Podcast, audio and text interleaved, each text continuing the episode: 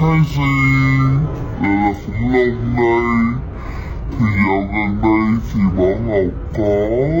thấy trên mạng là chúng ta có một cái hiện tượng cũng hơi lạ và Bảo Ngọc thấy hình như cái hiện tượng này nó xuất phát từ cái việc là mâu thuẫn giữa những cái cá nhân với nhau.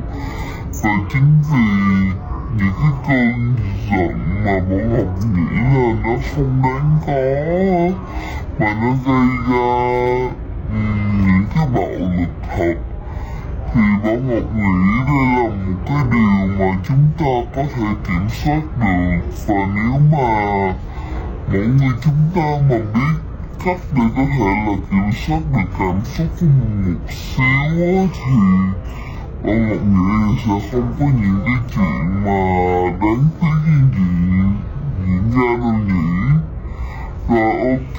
hôm nay là Khủng Long sẽ nói với mọi người cách để có thể là kiểm soát cơn giận của mình, kiểm soát cảm xúc của mình nha. Rồi ok, thì tips đầu tiên đó chính là một cái cơn giận hay là có một cái chuyện gì là mình bực bội hay phiền lòng á thì Bảo Ngọc nghĩ là cái điều đầu tiên mà chúng ta cần làm đó chính là không phải lập tức ngưng. Những cái phản ứng của mình lại ngay bằng cách đó là mình có thể là một cái chỗ khác nè để mình có thể là bắt đầu có thể là lấy lại được bình tĩnh. Rồi tiếp tiếp tiếp thứ hai là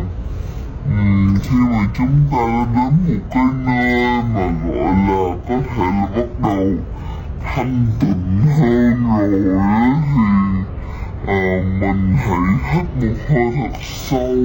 để bắt đầu có thể là giúp cho cái cơ thể của mình nó thoải mái và nó bớt đi cái cơn giận hơn. Tiếp thứ ba, đó chính là hạn chế những cái ngôn từ mà có thể gây cái sự kích động. Bởi vì vốn dĩ là mình đã đang trong một cái trạng thái mình nó đã hơi hơi bực bội rồi.